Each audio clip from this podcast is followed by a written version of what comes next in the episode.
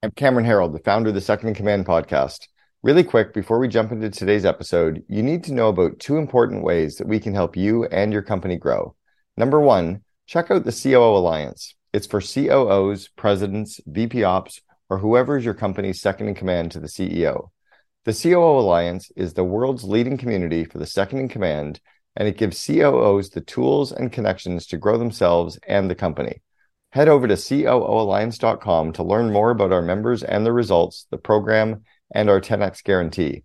If you qualify for membership, you can set up a complimentary call with our team to discuss if it's right for you. I'll tell you about number two in a bit, but first, let's start this week's episode. I'm Cameron Herold, the founder of the Second in Command podcast. Really quick, before we jump into today's episode, you need to know about two important ways that we can help you and your company grow. Number one, check out the COO Alliance. It's for COOs, presidents, VP ops, or whoever is your company's second in command to the CEO. The COO Alliance is the world's leading community for the second in command, and it gives COOs the tools and connections to grow themselves and the company. Head over to COOalliance.com to learn more about our members and the results, the program, and our 10x guarantee. If you qualify for membership, you can set up a complimentary call with our team to discuss if it's right for you. I'll tell you about number two in a bit, but first, let's start this week's episode. The system should be like this could help someone basic in this role get through the the day to day, and there's still a little bit of room for interpretation. I'm okay with that, but I also just don't want the person to be lost, like no map. So the way that I see systems, they should be like a skeleton on how to operate, but it shouldn't be at this point do X and type this way. It's like at that point, no one's going to use them, and when you don't use them, then that's that's worse than why did you make the system?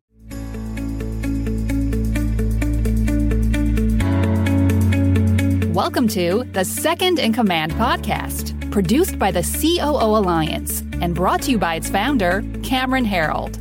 In the Second in Command podcast, we talk to top COOs who share the insights, strategies, and tactics that made them the chief behind the chief. And now, here's your host, Cameron Herold. All right, everybody. So, welcome to the Second in Command podcast. Today, we have Eric Ortiz, the COO of Leveled Concrete, as our guest. As Eric swiftly transitioned from sales rep to COO, he will share his valuable insights on scaling up the company using playbooks and systems inspired by Michael Gerber's book, The E Myth.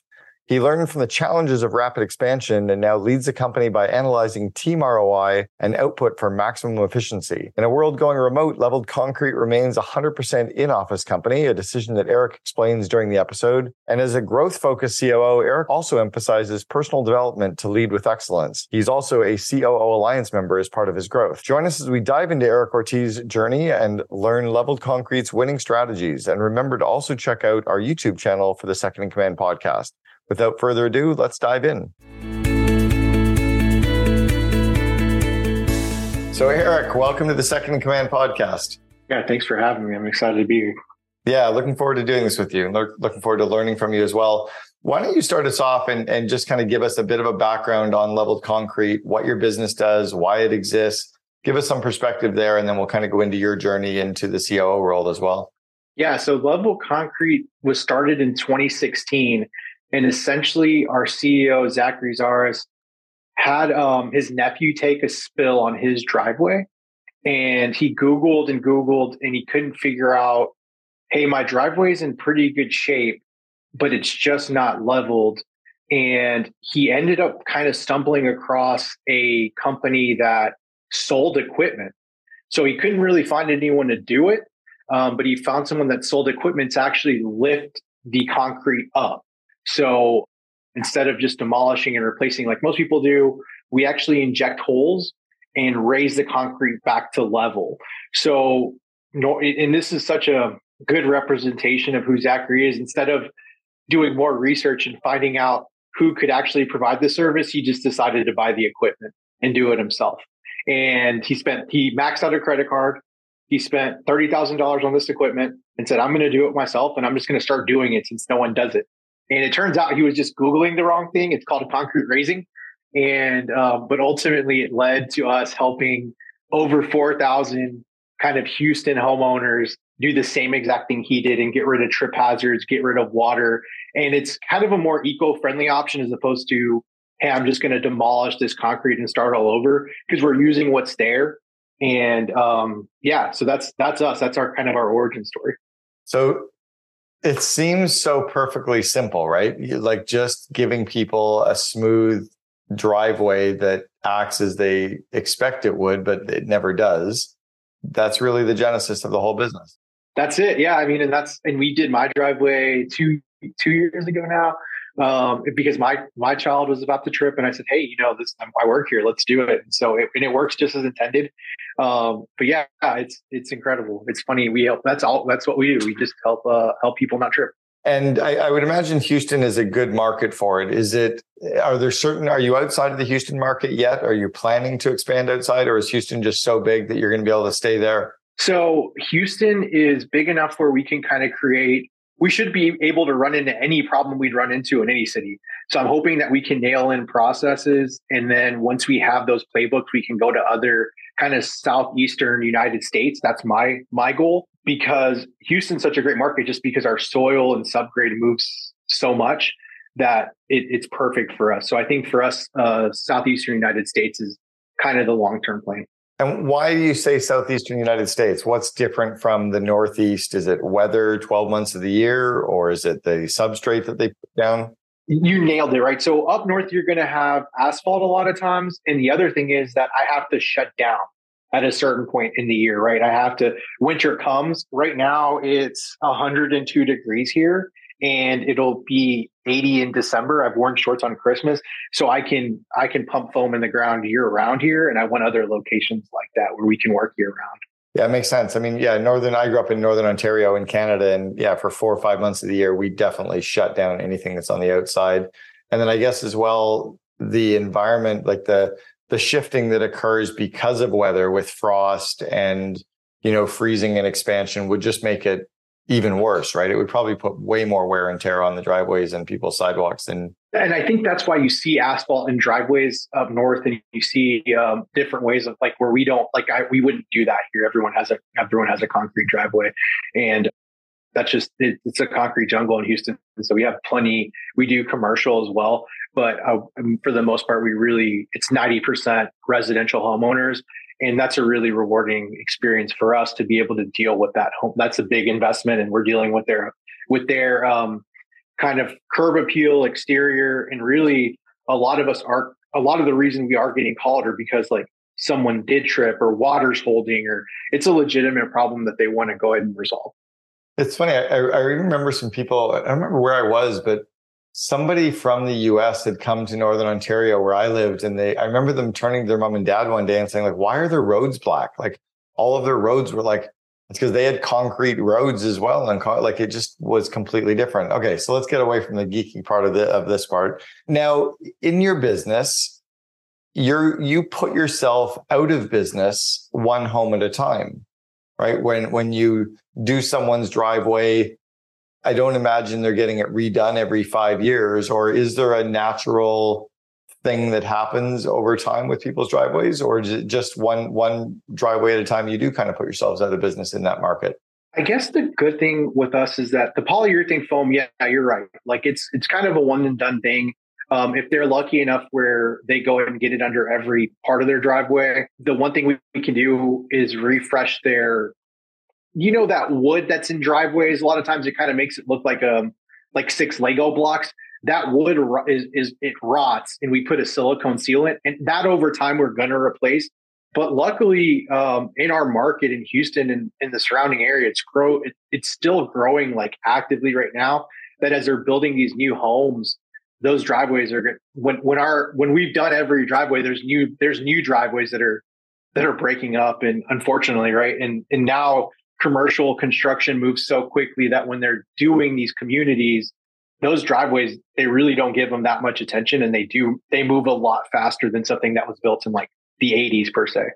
So we, we're gaining, we're gaining customers all the time. So even even though you've done four thousand, there's four hundred thousand homes down there. Like it's just the, the market is just massive, right? Correct. Yeah. What's the average cost for somebody to to have you as a customer? So um, right now we're sitting at about a forty three hundred dollar average dollar sale currently. So and and and that's that's the highest that it's ever been. But we do offer like you know, essentially like a sealant um, on the actual surface. And so that's really like you're going to do it, and you should never see us again. That's that's it. That's the that's the work, so to speak. And is this a, a door-to-door sales? Is it mass media? Is it social? Like where are you getting your customers? Right. Yeah. So we advertise on local TV. We advertise in all of like the home concepts magazines, which are really good for us. So all those, they kind of, I think they're mailers and a lot of our customers look through those mailers. They have shower renovation, kind of all the renovation you do on your home. And we're in that magazine. That one does really well for us. And um, we're on, we've been on radio, we're on social media, we um, utilize SEO. So we're kind of, we spend a lot of money on marketing. That's where most of our stuff comes from. Interesting. Years ago, I was part of building a company called College Pro Painters, and we became the, the largest residential uh, house painting company in the world. And one of our primary marketing tactics was just going door to door and knocking on homes and saying, Hey, I noticed your home might be coming ready for a paint in the next year or so. Would you like a free estimate? Do you guys do that at all with just sending out 20 year olds going door to door in a neighborhood knocking on doors? Or is that pretty much not happening this day? You know, like this was also 1986, not 2023. Yeah. So other, there's a big kind of roofing windows company that does that same exact thing. They have appointment setters is what, what they call them. And I would love that. I think that's a space that we want to move into eventually. We just don't have the system in place to really like manage are we getting the result does it make sense what neighborhood would we send these people out to so i love that i think that idea still works and i love that idea we just haven't done it yet yeah we did what we called the wave program and we hired two or three students sometimes as many as five and we'd send them out in one zip code per night in a wave. And they would literally cold call every house on every street in that entire zip code. And then they'd move to the next zip code. And maybe it was over the course of a week. Um, and it was just hiring these teenagers, like fresh faced young kids that didn't come across as the sleazy salesperson. We paid them per appointment that they were able to get booked. And we just knew that if they were giving us shitty appointments, we'd stop using them as a cold caller. But if they were good appointments, we could close, you know, X percent. And the numbers just kind of worked out. So yeah, it might be there as an opportunity for you guys for sure. We also would leave like a, instead of a door hanger, which everybody could see, we used post-it notes and we put a post-it note saying, sorry, we called. We wanted to chat with you about your driveway and it had the phone number. We just stick the post-it note right on the door and we would get tons of phone calls from that stuff.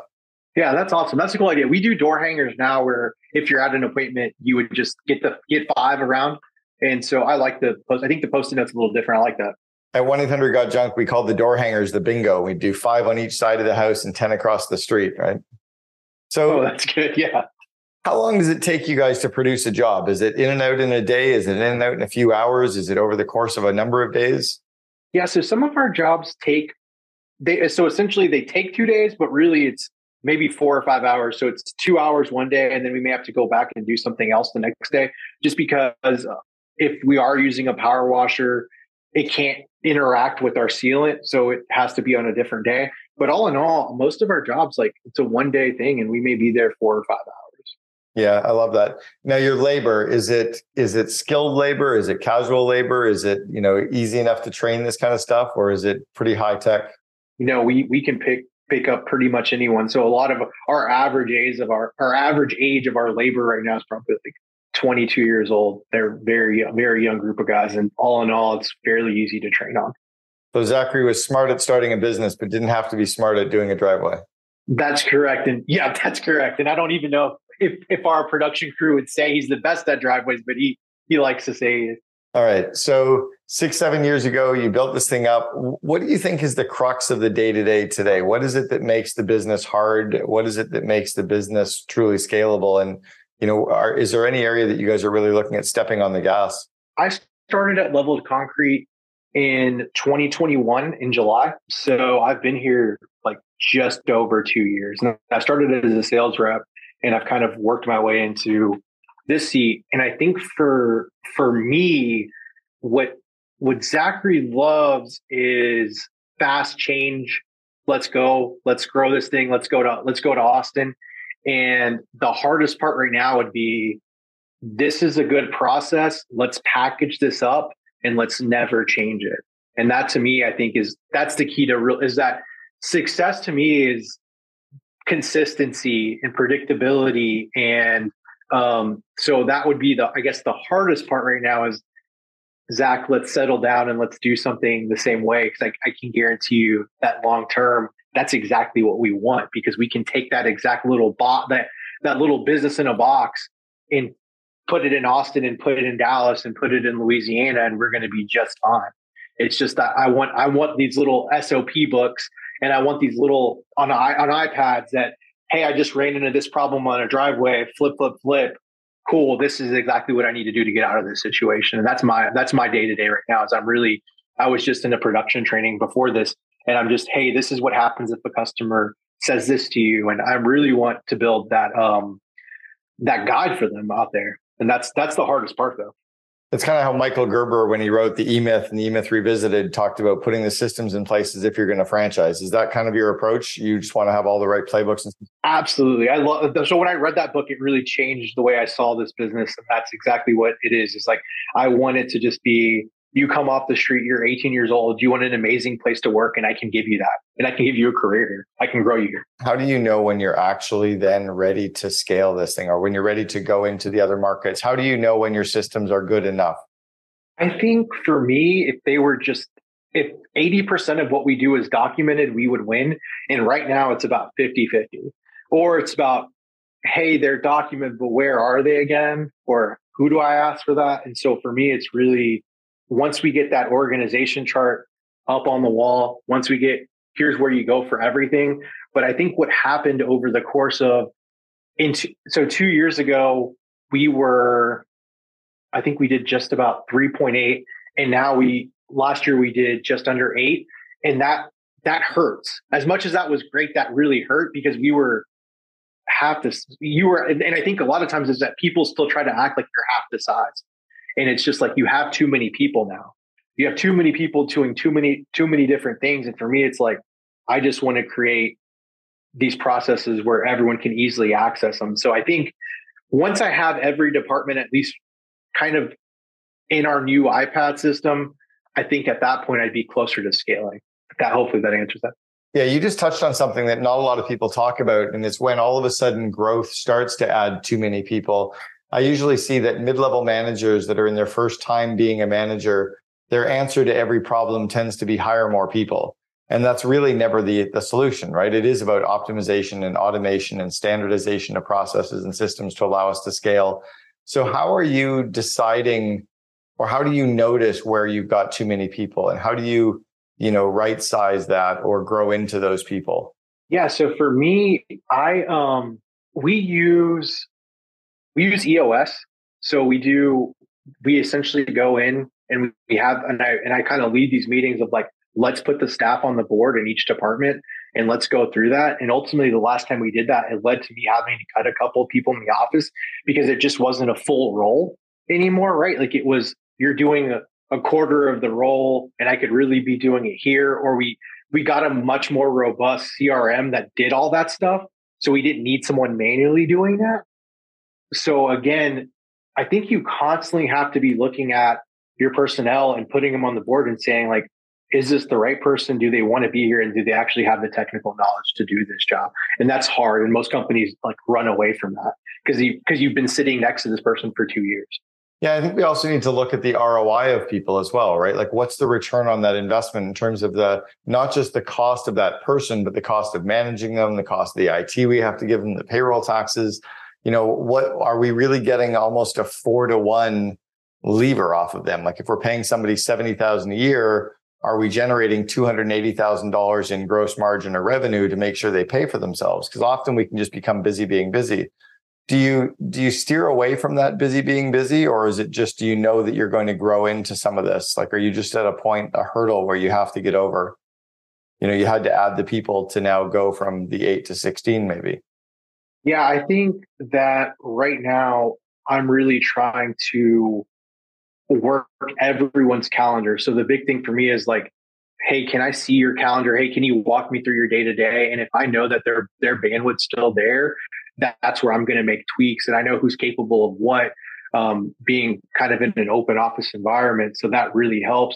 The other thing the the amazing thing about COO Alliance, and, and I'm glad to be a member, is that y'all have already taught me like using different automation, like using AI, using and I'm and then at the same thing, since I'm learning that, I'm like, hey guys, don't spend all this time writing this template. Like, here's how to use Chat GPT or here's how to use X so that you can make your job easier. So that way I don't have right now, I really don't love hiring people. I think for me, we're at a good amount um, of people in the support roles.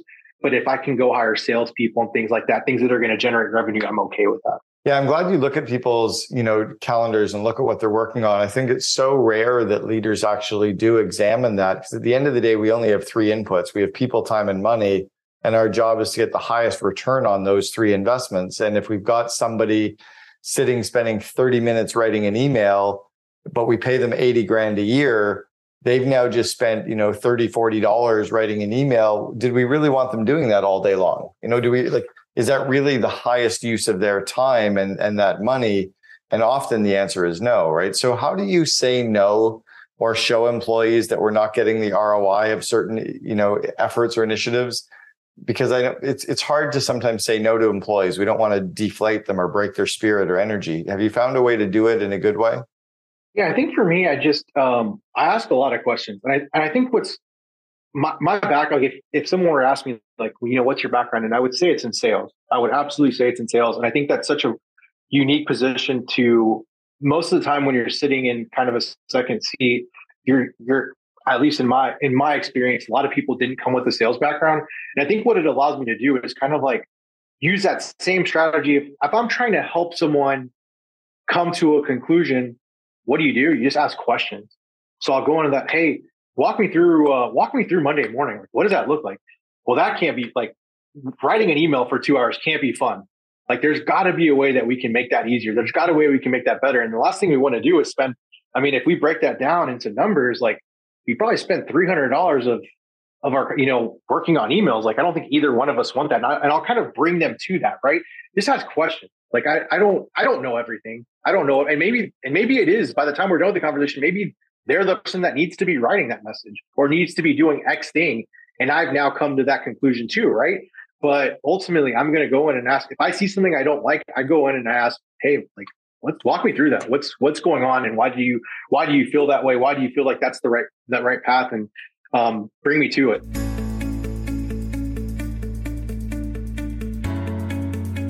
Hey there, Cameron here. Are you enjoying the show thus far?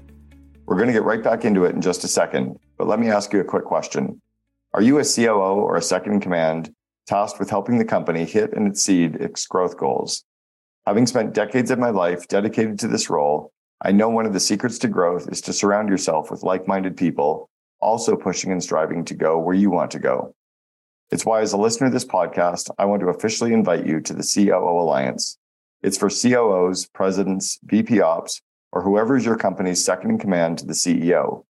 We're the world's leading community for the second in command, and it gives COOs the tools and connections to grow themselves and the company. When you're a part of this peer group, you'll get access to unprecedented support, guidance, and resources to grow your company's bottom line, improve your ability to streamline processes, connect with other top seconds in command to assist you and bring out your greatest potential, and so much more. Go to www.cooalliance.com to see if you qualify. It's where you can also see other members and the results of the program, as well as our 10x guarantee. If you qualify for membership, you can set up a complimentary call with our team to discuss if the group can be a right fit for you. Once again, it's www.cooalliance.com. Now back to the show.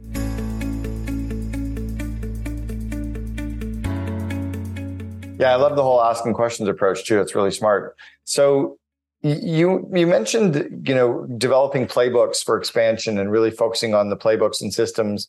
How do you decide which ones to put in place? How do you decide you know when you're over systemizing? Because I know employees and and certainly often entrepreneurs want systems, but then they don't want to use them. And sometimes companies can get into the stage, like government as an example, putting systems in place for system's sake, they're just useless, right? So how do you how do you go that balance? Because I'm I'm where you are. Systems are critical. How do you have the balance with not having too many and not getting too kind of red tapey with some of the systems? if I have to go read a book on how to use a system, it's probably not a good system, right? Like I think for us, Asana, and I'm sure a lot of people use it well, but Asana was one thing that we tried and it just didn't fit with us, or maybe didn't fit my brain or didn't fit our team's brain. And we were spending like hours and hours and hours upon end trying to input into it. And it just wasn't it for it. So I'm like, okay, this isn't our project management system. We ended up on Monday.com it's kind of similar, but for whatever reason, it just worked better. And I think for me, the system should be, hey, this can help someone new get like this could help someone basic in this role get through the the day to day, and there's still a little bit of room for interpretation. I'm okay with that, but I also just don't want the person to be lost, like no map. So the way that I see systems, they should be like a skeleton on how to operate, but it shouldn't be at this point do X and type this way. It's like at that point, no one's going to use them. And when you don't use them, then that's that's worse than why did you make the system? Yeah, I think the best systems can be documented on a post-it note. Like if, if you can't document it on a piece of paper this big, you're overthinking it, right? You're overcomplicating it.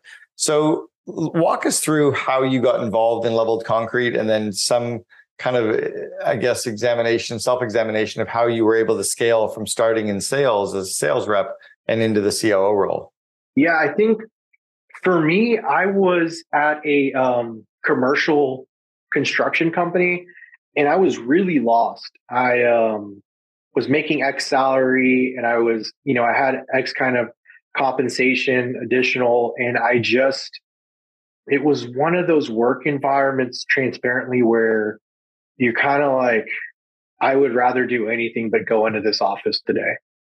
And we've all I know and that's just that's just it. It wasn't my that wasn't my home. And so I ended up running into a job posting for Level Concrete with a job salary that was like a third of what I was making, but it said unlimited commission. And I looked at my wife and said, I've never been more unhappy than I am now. And I met with this guy at Level Concrete and I believe in what they're doing and I believe it's home. And I just jumped. And at that point, when I came here, I, I it was burn the boats. So I literally I had to make it work, and I went out as a sales rep, and I was um, posting on Facebook, posting on Nextdoor, just just generating, having so much fun, just selling, meeting with people, and when when you find that like what I would call your why, and my why was really like my wife just bet essentially our house on this. Like I I just took I turned away a guarantee. My wife literally bets on like bet everything on me we had a we had a we had one daughter at the time and so i just had to make it happen and that became contagious like my then i i got around other people and within three months i was sales manager and i kind of passed that along with them and the way that i the way that i scaled that sales team was essentially the same thing that i did is it was there was no option for me i had a strong why like we weren't gonna we could not maintain like where we were in in life our home my daughter it was all it was all on me to make sure that I made it work. And and my reps knew that. I told that story to them. I said, here's here's where I was at. I think that's the main reason is of, of how we grew. And then now from an operations standpoint, um, I'm always able to kind of when I meet with someone for the first time on our team is what's your why and how can I help your why? Like if it's my why is I want to get I want to own my home for the first time or I want to own this car that I've never owned, or I want to go to school at night. I'm going to figure out what that is for you. I'm going to figure out how I can be a part of that and help you get there. Because this company did, yeah, they bet a lot. Of, I mean, this company put a lot of trust in me very quickly too. But yeah, it was, I, for whatever reason, sometimes you just know. Simon, who wrote the book, uh, Simon Sinek wrote the book Start With Why. He and I have known each other and been friends for almost 20 years now. He was uh, worked with us in marketing, was on our board of advisors, has been to my home for dinner a bunch of times. Pretty sure he slept on my couch at least once. Um, that whole concept of knowing your why and your core purpose is so powerful. My my why is to help entrepreneurs make their dreams happen. And that's the COO Alliance. If I grow the COO, I can help entrepreneurs make their dreams happen. You know, the Vivid Vision helps align people. Like everything I do is consistent with my why, and then it gets easy. I'm glad you're tapping into that for your employees. Yeah, that's right. And I think for me, my why, I guess, you know, what's my why? My why really is to help. Like, I really love that. And you've seen this probably more times than not. Whenever you first meet someone and they're this person, and then you know, three months or a year later, whatever it is, it's a completely different person front of you that you've been a, and you've been a part of their growth, right? Like where I, I, I mean, I, I've even back in my retail days, I had someone at mattress um, when I was working at mattress firm. Like he started with me and he was on probation, and now he's making like a uh, I think a quarter million a year selling Mercedes because he's just changed so much, right? And to be, I still talk to him every week. I, I love that stuff. That's the entire reason why I launched my Invest in Your Leaders course was to actually grow people, right? I realized I just dropped a link for you in here, but we'll share it on our notes. But the whole thing is if I can grow people, then they can scale, they can make more money, they can have more fun, they enjoy their jobs day to day. It's less stressful for us in a work environment it, it it it just and I love doing it, right? I love having that result where I see people, as you mentioned, three six months later, are completely different. So, how have you changed then as a leader and in your growth? Um, you know, in the couple of years that you've been there, going from from being in sales. And by the way, did you ever get to a commission level above what you were making at that construction job before you moved into the COO role? Yeah, a lot more. Yeah, absolutely. Yeah, I make. I think. Yeah, I pretty much make double. You know, then, and it just goes to show. But I, I think for me, it's like I'm just creating the anti environment that I came from of like, I don't want anyone to ever just have that dread of like that, that dread of I, I don't want to get in this car to go to this office or I don't want to be around this leader or I, I so I every day I try for this, I make sure that this place isn't that. I can't imagine how horrible that must feel for people to go to an office environment like that too. At the end of the day, it's just, you know, quit and go find a great company. There's lots of them out there. So, so what have you had to do to grow? How have you had to change and adapt to to become a COO? Because that's a big shift to go from a sales rep to a COO role. Right. I think for me, you have to be okay with being vulnerable and insecure. Like I don't. I think for whatever reason, as people, maybe even as just a male, you you feel like you have to grow up and know everything and know, oh, this is what you do when this happens, or if we run into this problem, you know, you should know, or just fake it till you make it. And it's like I think in this seat more than ever, hey, I actually like, I'm not sure the answer to that, but let's go look at this together. Let's go find. I think you have to be very vulnerable. And the other thing is just people appreciate transparency as much as you can give. There's some things like, of course, at this level you can't give, but if if it's if it's okay to share, you should share. So I think from a sales rep that it's kind of like parenthood. When you're single, it's all about it's your show. And I feel like that's kind of for me that was sales. But as you kind of evolve and grow and you have children, it's more and more about them and their success. And as I've kind of progressed through this company, it's been a lot like parenthood of like, it ain't, it ain't about me anymore. It's about making sure that the first, you know, that your first day here is incredible, that you get your welcome packet, that you like working here, and that I'm giving you the best work experience that I possibly can. And I'm creating a stable environment for you to provide for your family. So you have to be a lot less selfish. I know you're a member of the COO Alliance and you're, you're, you know, coming to our monthly events. Hopefully you come to our um, September in person. Are you coming to the September Boston event yet at MIT? We, me and my wife are still trying to kind of work that out. That's, that's the one I, I know scheduling wise, it's hard make it come figure it out. It's all on sales and marketing. It's going to be massive. It'll be really really powerful. Plus for you to be around 60 other COOs at that event at MIT it's going to be really strong. Highly highly suggest you figure that one out to come. Um, so the, the the reason i bring that up is that i know that you're focusing on growing from the COO alliance but where else are you growing? How else are you growing your skills? Is it books? Is it videos? Is it coaching? Uh, or is it just a lot of introspection from yourself yeah, so I'm a big Audible and and book reader. So I've read pretty much I think every single one of your books, but I and I, I mean they're all amazing. The uh, reason that I'm here really is because I read I whenever whenever Zach was like, "Hey, I want you to step into the COO seat," I googled how to be a good COO, and your second in command book popped up, and I went through it in a day, and I said, "Zach, you need to read this," and we read it together, and then that's how I, that's kind of how I got into COO Alliance. But for me, um, last year I did a book a week. This year it's been like a book every like two weeks. I've been a much slower, but I love books. I like the other thing that I guess has kind of stepped into that I'm doing a lot more podcasting and things that are, are helping. And I think last year it was such a strong goal to hit my books that it was like almost like knowledge overload. Yeah, I, I disagree with the book a week. I think you're smarter to go with one every two weeks or even better, one a month. And then I'll even give you another fast forward. reread a couple of the books a second time a year later because the real power will come. Like if you read the E Myth and you loved it two years ago, reading it now when you're in this seat will pay massive dividends more than when you'd read it two years ago. Rereading Good to Great every year or two can be just super powerful. Um, and I agree, there's a lot of information overload. I'll give you one great book that was one of my favorites of the last 10 years that I think you'll really like. And it, it ties in with your playbooks and focus around growth. Um, it's called Insanely Simple. And it's all around the systems of simplicity that Steve Jobs used across the Apple organization. And it was simplicity with marketing, simplicity on meetings, simplicity on systems. It, I think, is a one of the best reads on um, an easily implementable ideas that you can pull from from an inspirational but huge company, but you can pull all those systems into a small company on any day.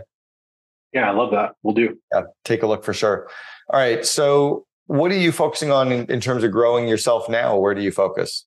Right now, I think the biggest thing that I've I've struggled with this year is I feel like um, I'm trying. Like I just downloaded like a mindfulness app because I never feel like I am where I am. And I hope I'm making sense. What I'm saying is I never necessarily feel present as a person.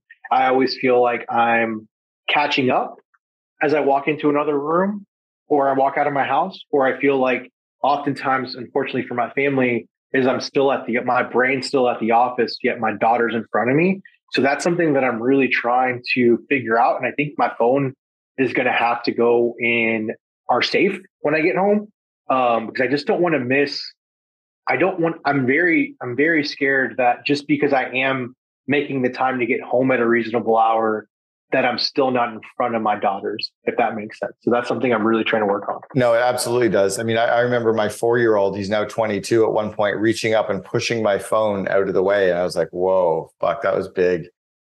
Well, I'll give you a couple. I'm glad, by the way, the fact that you're even knowing that this is something to work on means that you'll actually get it done pretty quickly. It'll become habit very easily for you number one is you're never going to catch up. So we as leaders need to stop saying, I'm working tonight to catch up, or I'm going to work on the weekend to catch up. We'll never catch up. You're never going to get it done. You're never going to get your to because we keep adding to the to do list. We keep growing the company or adding projects or starting a new state.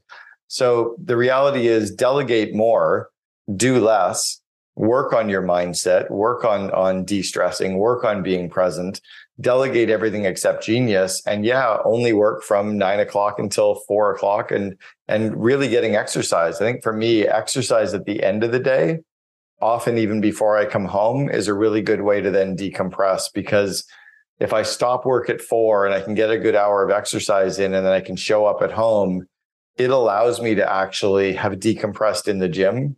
And so i can show up as my best self.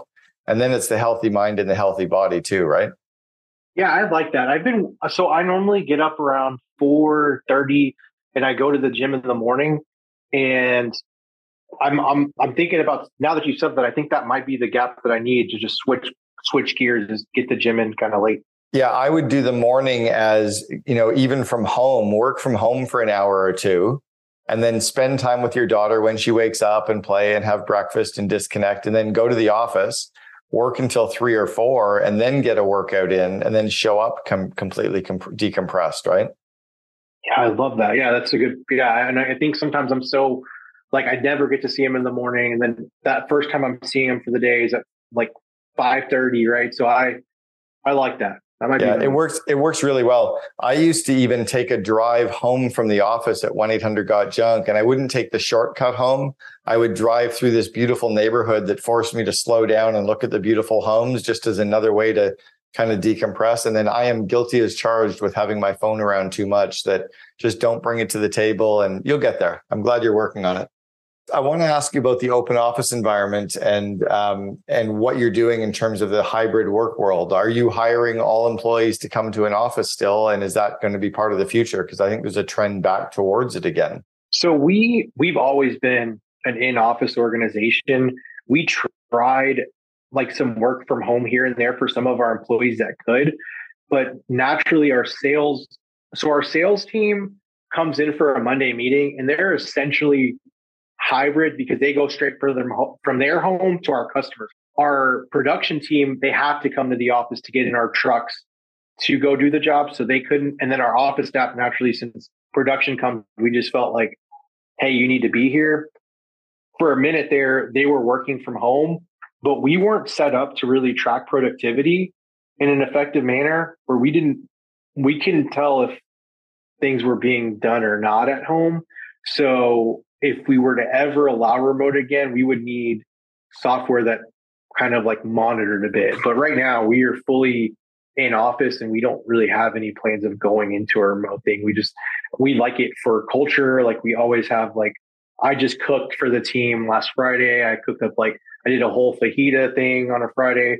We might get on a whim on a Wednesday. We're like, hey, we want to cook this, or let's bring in pizza or whatever it is. And we like we like to be around each other. Yeah, I love that. And I think it actually is a trend that we're starting to see companies move back towards as well. It feels like we aren't able to entirely like it I don't know what the percent is. 15% of people are set up well to be able to work from home and 85% just aren't. You're not going to get the productivity or the focus. And we definitely lose the connection with others that I think there's going to be more and more of a trend towards certainly some style of hybrid. Like maybe you can work from home a couple days a week or you can work off site, but I think we're going to find that there is more of a trend towards this again.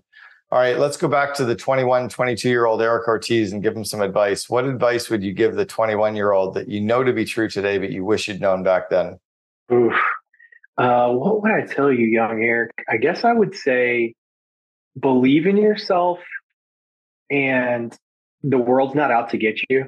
Like it's just, it's just not like you don't have to, you don't have to like hide who you really are. I think I always was scared to like help people and be nice and be kind because I felt like once you're nice to someone, they're just gonna they're gonna they're gonna get you or they're gonna like one up you or, or or or, pull one on you. And I was just young and just a really insecure sales rep then. And I think if if you're kind and someone does something wrong to you, like at least you're doing the right thing.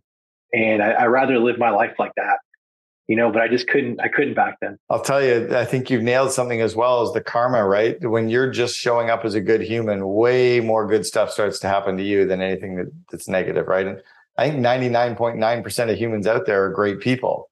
So let's focus on, on being good with them. Eric Ortiz, the COO for Leveled Concrete. Thanks so much for sharing with us on the Second Command podcast. I really appreciate the time and the ideas today. Thanks for having me. It was fun. That was great. You've been listening to Second in Command, brought to you by COO Alliance founder Cameron Herold. If you enjoyed this episode, please be sure to like, share, and subscribe to us on Apple Podcasts, Spotify, and our other podcast streaming platforms. For more best practices from industry leading COOs, visit COOalliance.com.